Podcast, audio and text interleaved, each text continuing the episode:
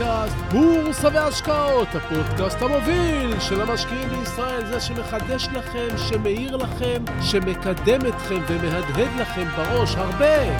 אחרי שהמנגינה מסתיימת, הפודקאסט שמעניק לכם כלים להשקעות, לעסקים ולחיים, אז תאכינו מקום במוח, תאכינו מקום בכיס, כי אנחנו מיד מתחילים!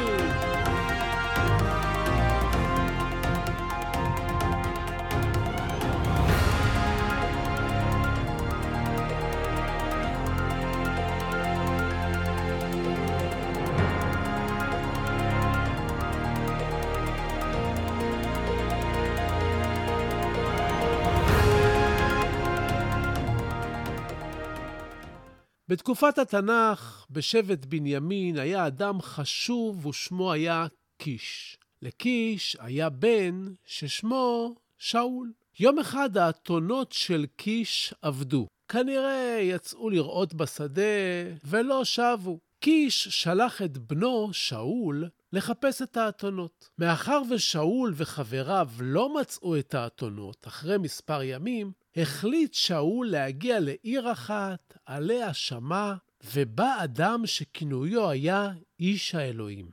איש האלוהים יש לו תשובות לשאלות רבות, כך אומרים.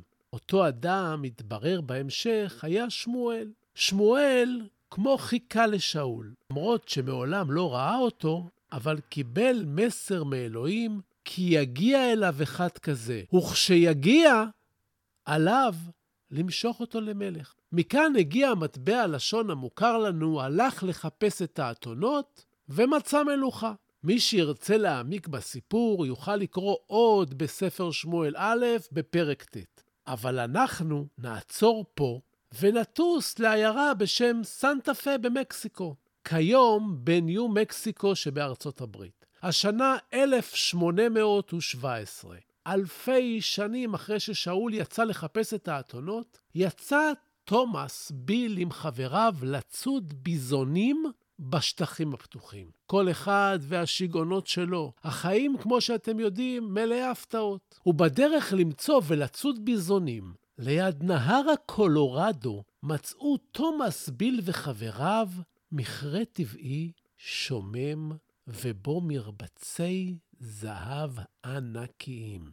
במשך שנה וחצי הם חצבו זהב במקום בשקט, אספו אותו, ויצאו לערים הקרובות רק כדי להמיר אותו בתכשיטים, באבנים טובות, ולהצטייד במזון. ככה הם חזרו לאתר הקריאה והכל בדיסקרטיות. הלכו לחפש ביזונים ומצאו זהב, כל אחד והמזל שלו. בשנת 1822 התארח במלון קטן במדינת וירג'יניה מנהיג הקוראים, תומאס ביל. הוא התארח במקום מספר ימים, ולפני שעזב את המלון, הוא השאיר קופסת ברזל קטנה אצל מנהל המלון רוברט מוריס. ביל הורה למוריס לפתוח את התיבה אם לא ישמע ממנו במשך עשר שנים. רק אחרי. ומוריס ששכח את הקופסה הזאת, נזכר בה לאחר כעשור, כשעשה סדר לקראת שיפוץ במשרד הישן שלו. הוא פתח את התיבה, ולהפתעתו גילה שהתיבה מכילה הסברים למציאת אוצר גדול. אותו החביאו ביל ושותפיו. ההסברים נחלקו לשלושה מסמכים. המסמך הראשון הכיל את המקום המדויק של האוצר. המסמך השני תיאר את שווי האוצר, והמסמך השלישי פירט את רשימת היורשים הזכאים לקבל חלק מהאוצר. הכותרות היו כתובות באנגלית ברורה, אולם כל השאר בכל שלושת הדפים היה מוצפן. בהתחלה, מוריס לא סיפר על התיבה ועל המסמכים שמצא בתוכה לאיש. הוא ניסה לפצח את הצופן בעצמו. צפנים משמשים את העולם מקדמת דנא. יש הרבה סוגי צפנים, הרבה שיטות וגם הרבה מומחי צפנים, והם לא תמיד מצליחים לפענח צופן מסוג מסוים. במלחמת העולם השנייה, הגרמנים השתמשו בצפנים מסובכים, שהקשו על כוחות הקואליציה לנצח את הגרמנים. עד שאלן טיורינג הצליח לפענח את הצופן, ובעצם כך הצליח להכריע את הקרב נגד גרמניה הנאצית. ישנו צופן הנקרא צופן הזזה, בו מזיזים בכל פעם אות בטקסט מסוים ויוצרים מילים. על מנת להבין, תכתבו לעצמכם למשל את כל האותיות האלף-בית בשורה אחת.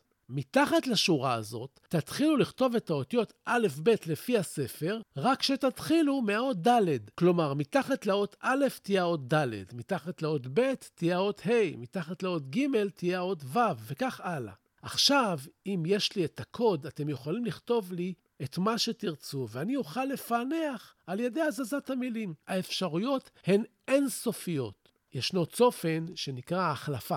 צופן ההחלפה, ובו מחליפים אותיות מסוימות באחרות לפי קוד שנקבע מראש. ישנם צפנים שמוסתרים בעמוד מסוים בספר תנ"ך, שרק מעביר הצופן ומקבלו יודעים איפה לחפש, או בתוך מודעה שתולה בעיתון, וכל דבר אחר שעולה בדמיון, כמו הבלוקצ'יין של ימינו, שגם הוא סוג של הצפנה, אבל סטינו מהנושא.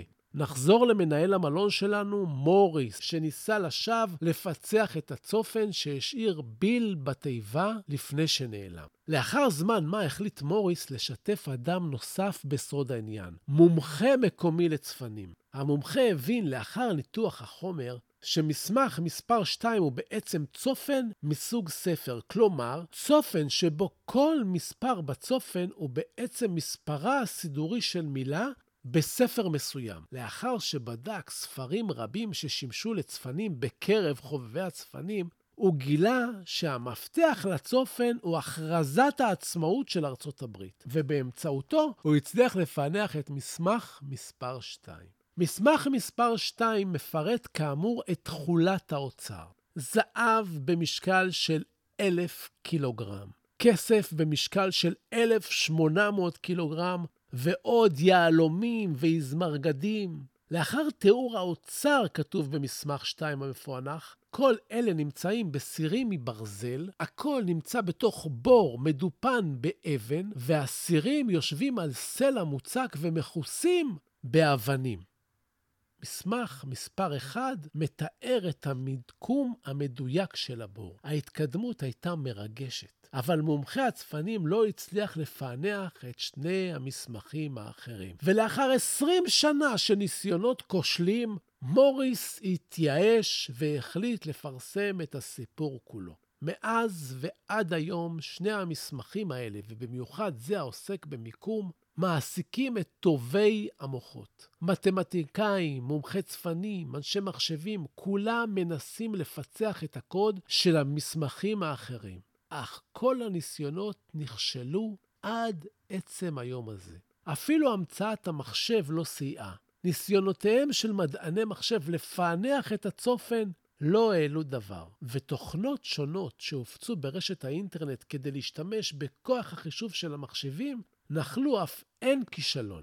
הצטברות הכישלונות הובילו מספר חוקרים למסקנה שכל העניין הזה אולי בכלל תרמית. אין צופן וממילא גם אין אוצר וגם מה שמתחבא מאחוריו. למרות זאת, יש הרבה מומחי צפנים ומשוגעים לדבר, הרואים עדיין בצופן ביל את אחד הצפנים הקשים ביותר לפיצוח מאז ומעולם. שני דפי הצפנים, אגב, מפורסמים גם בוויקיפדיה, ותעשו חיפוש תחת החיפוש חוברת ביל. גם אתם יכולים להיכנס ולנסות לפענח את הקובץ. מי יודע, אולי רק באתם להאזין לפודקאסט על בורסה והשקעות ותמצאו אוצרות. שלום, וברוכים הבאים לפודקאסט בורסה והשקעות, הפודקאסט המוביל של המשקיעים בישראל, והיום נדבר על כסף ואוצרות, נדבר על השקעות, רעיונות וכמובן עוד דברים מעוררי חשיבה, אז תהיו ממוקדים, תכינו מקום במוח, תכינו מקום בכיס, כי אנחנו מיד ממשיכים!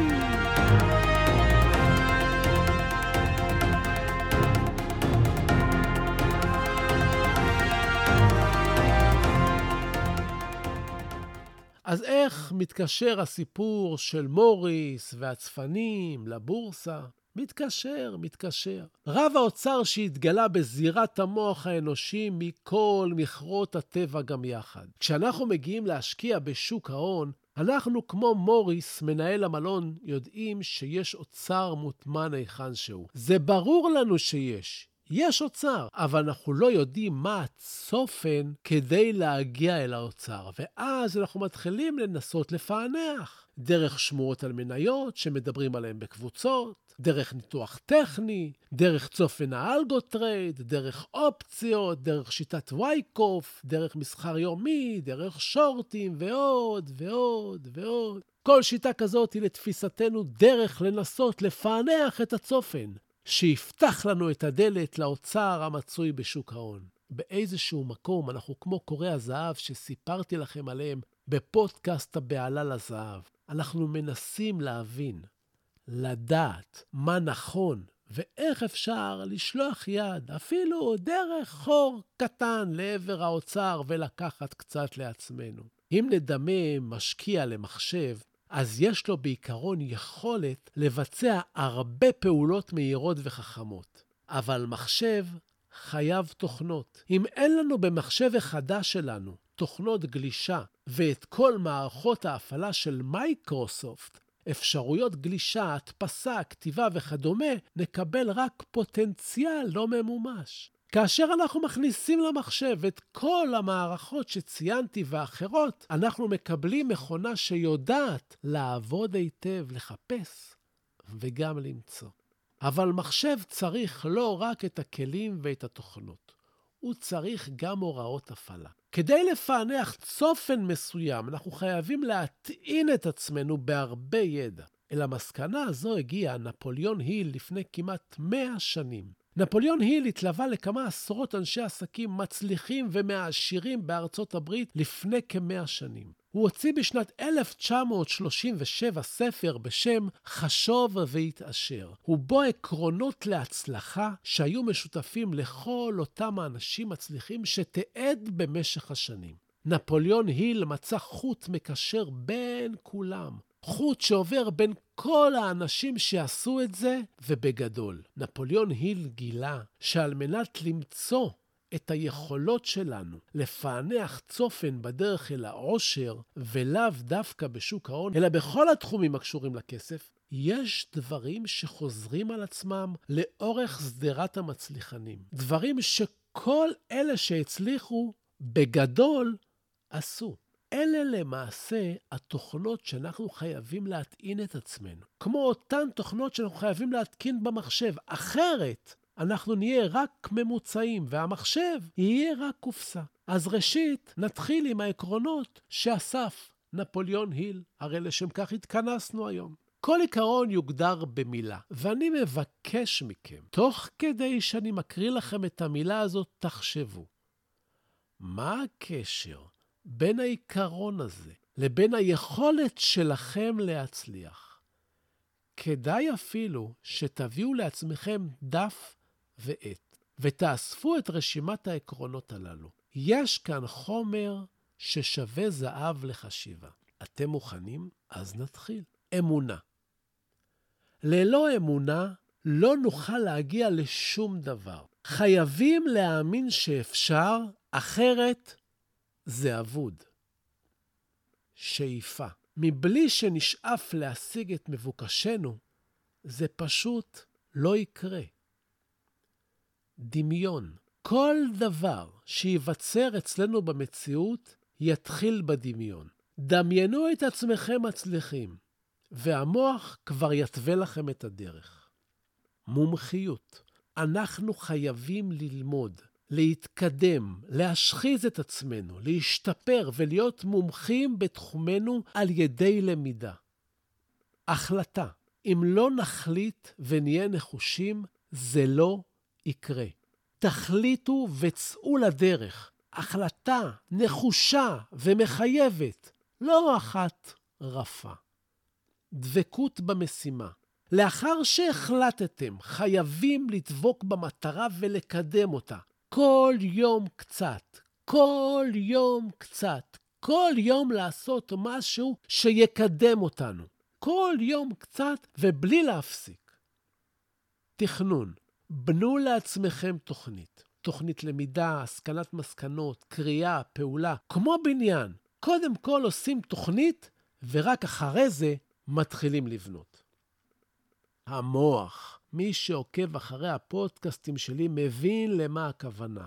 הכוח של המוח הוא החזק ביותר על פני האדמה. שיתוף מוחות. כשאתם חושבים יחד עם עוד אנשים בעלי מטרות משותפות, אתם מייצרים מחשב על. אני עכשיו אקח חלק מהעקרונות הבסיסיים שנפוליאון היל נגע בהם, ואתן להם הכוונה יותר מדויקת להצלחה בשוק ההון על פי הבנתי. שימו לב, הדבר הראשון הוא אחריות.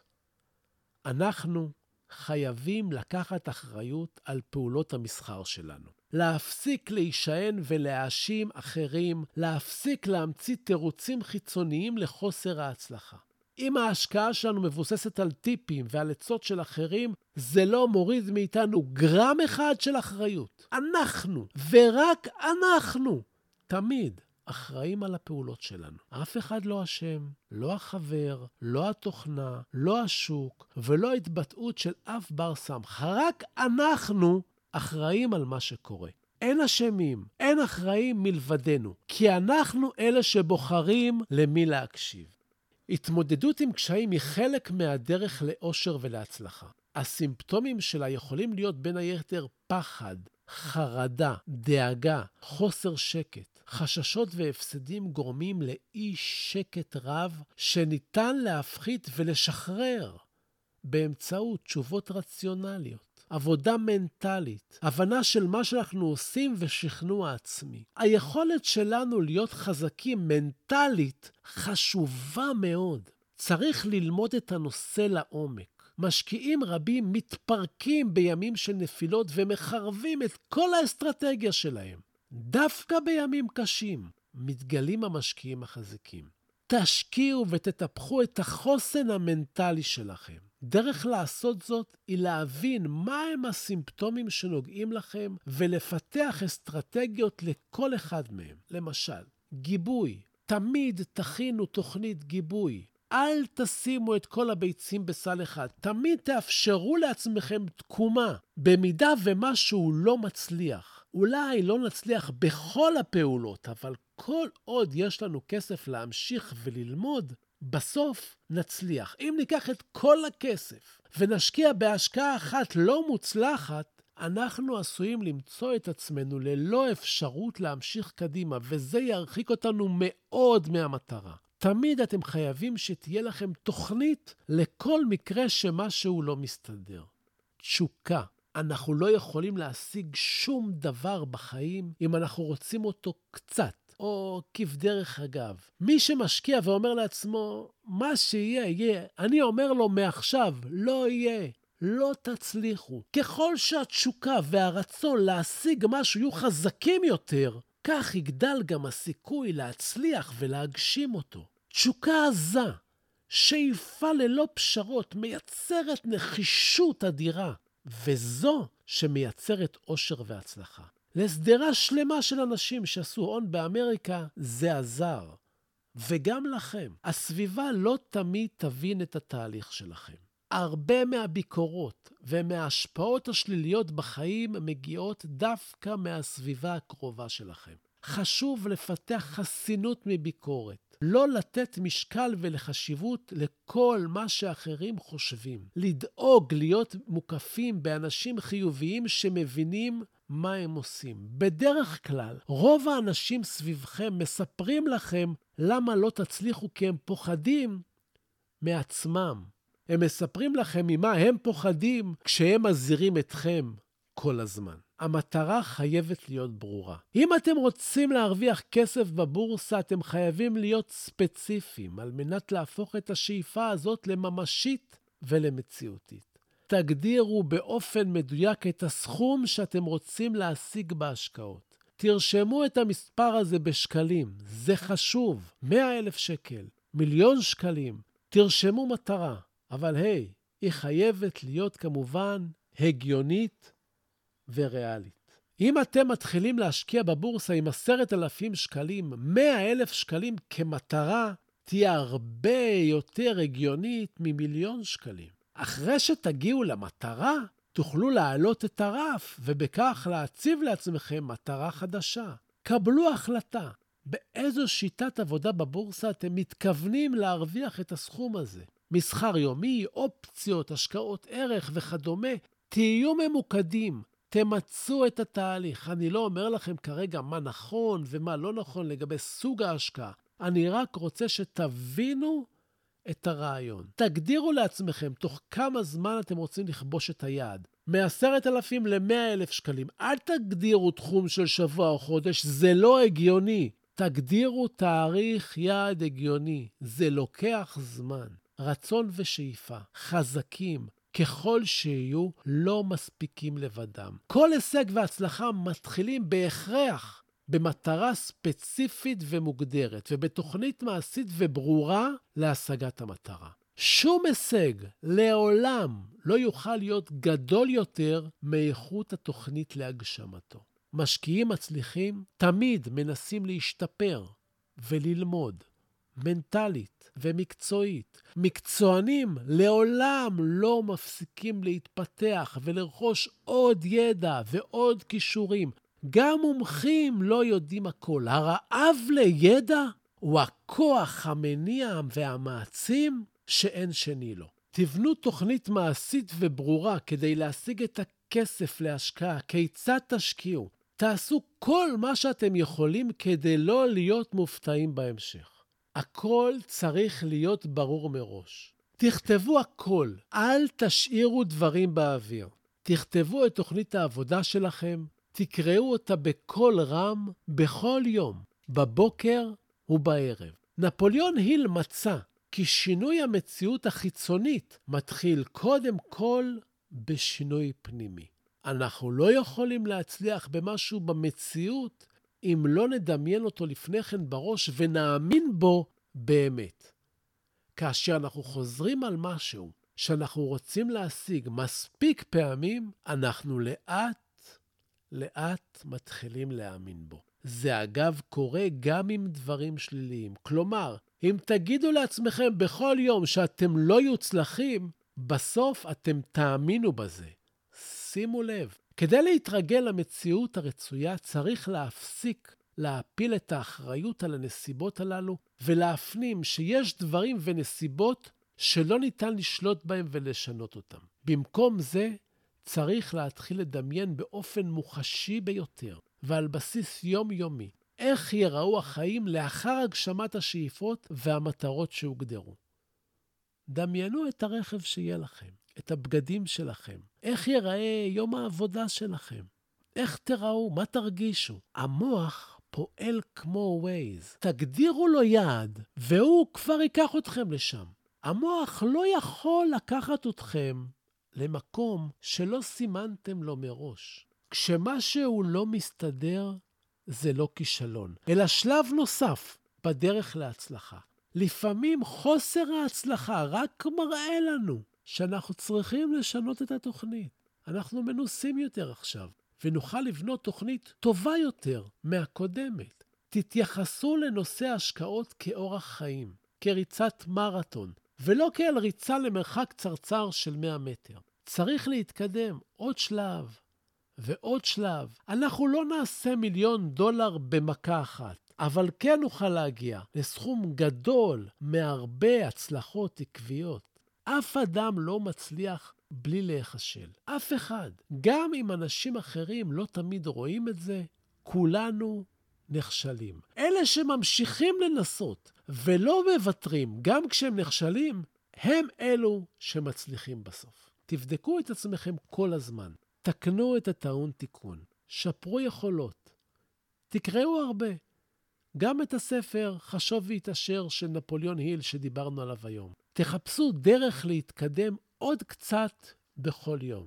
אתם הבנתם את זה? אם כן, אז להיום עשיתם את שלכם. ועכשיו, לפינת הטיפים שלנו.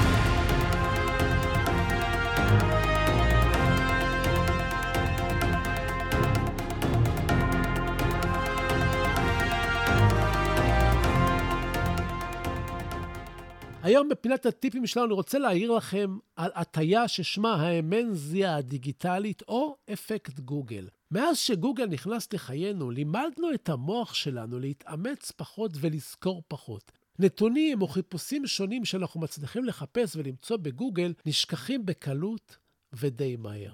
המוח שלנו כאילו צירף את גוגל לאחת העונות שלו ומשתמש בו כאחסון חיצוני. זה מדהים. זה גורם לאפקט שלילי על יכולותינו לקבל תוצאות מהמוח בכל רמות הקשב ועיבוד הנתונים. המוח אומר לעצמו, למה להתאמץ לזכור? יש את גוגל, אומר, ושוכח. אז מה עושים? קודם כל, עכשיו אתם מודעים לתופעה, וזה כבר טוב. כדאי לקרוא ספרים, לחפש תוכנות מחשב לחיזוק הזיכרון, לקרוא ספרים על זיכרון, לחפש מידע בצורות אחרות, לשנן יותר, לחזק את נושא הזיכרון. התחלנו בדוגמה על מחשב ונסיים איתה. ככל שיהיה לכם יותר מידע במוח, ככה תשפרו את התוצאות. ברגע שאתם חולקים את הזיכרון שלכם עם גוגל, אתם חולקים את היכולות שלכם איתו. אתם תזכרו את זה? אז זהו לנו להיום. תודה.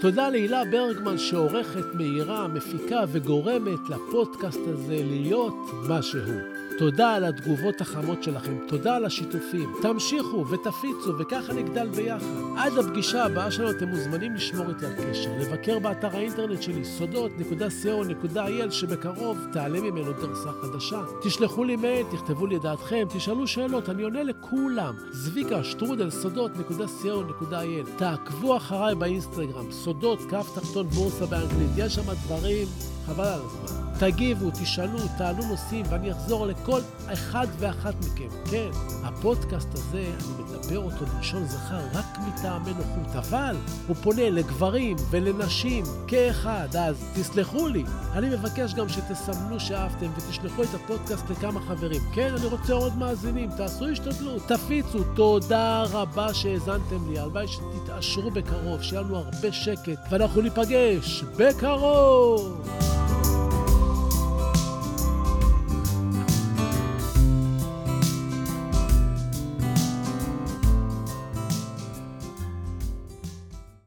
אט גובע פבלו נרודה.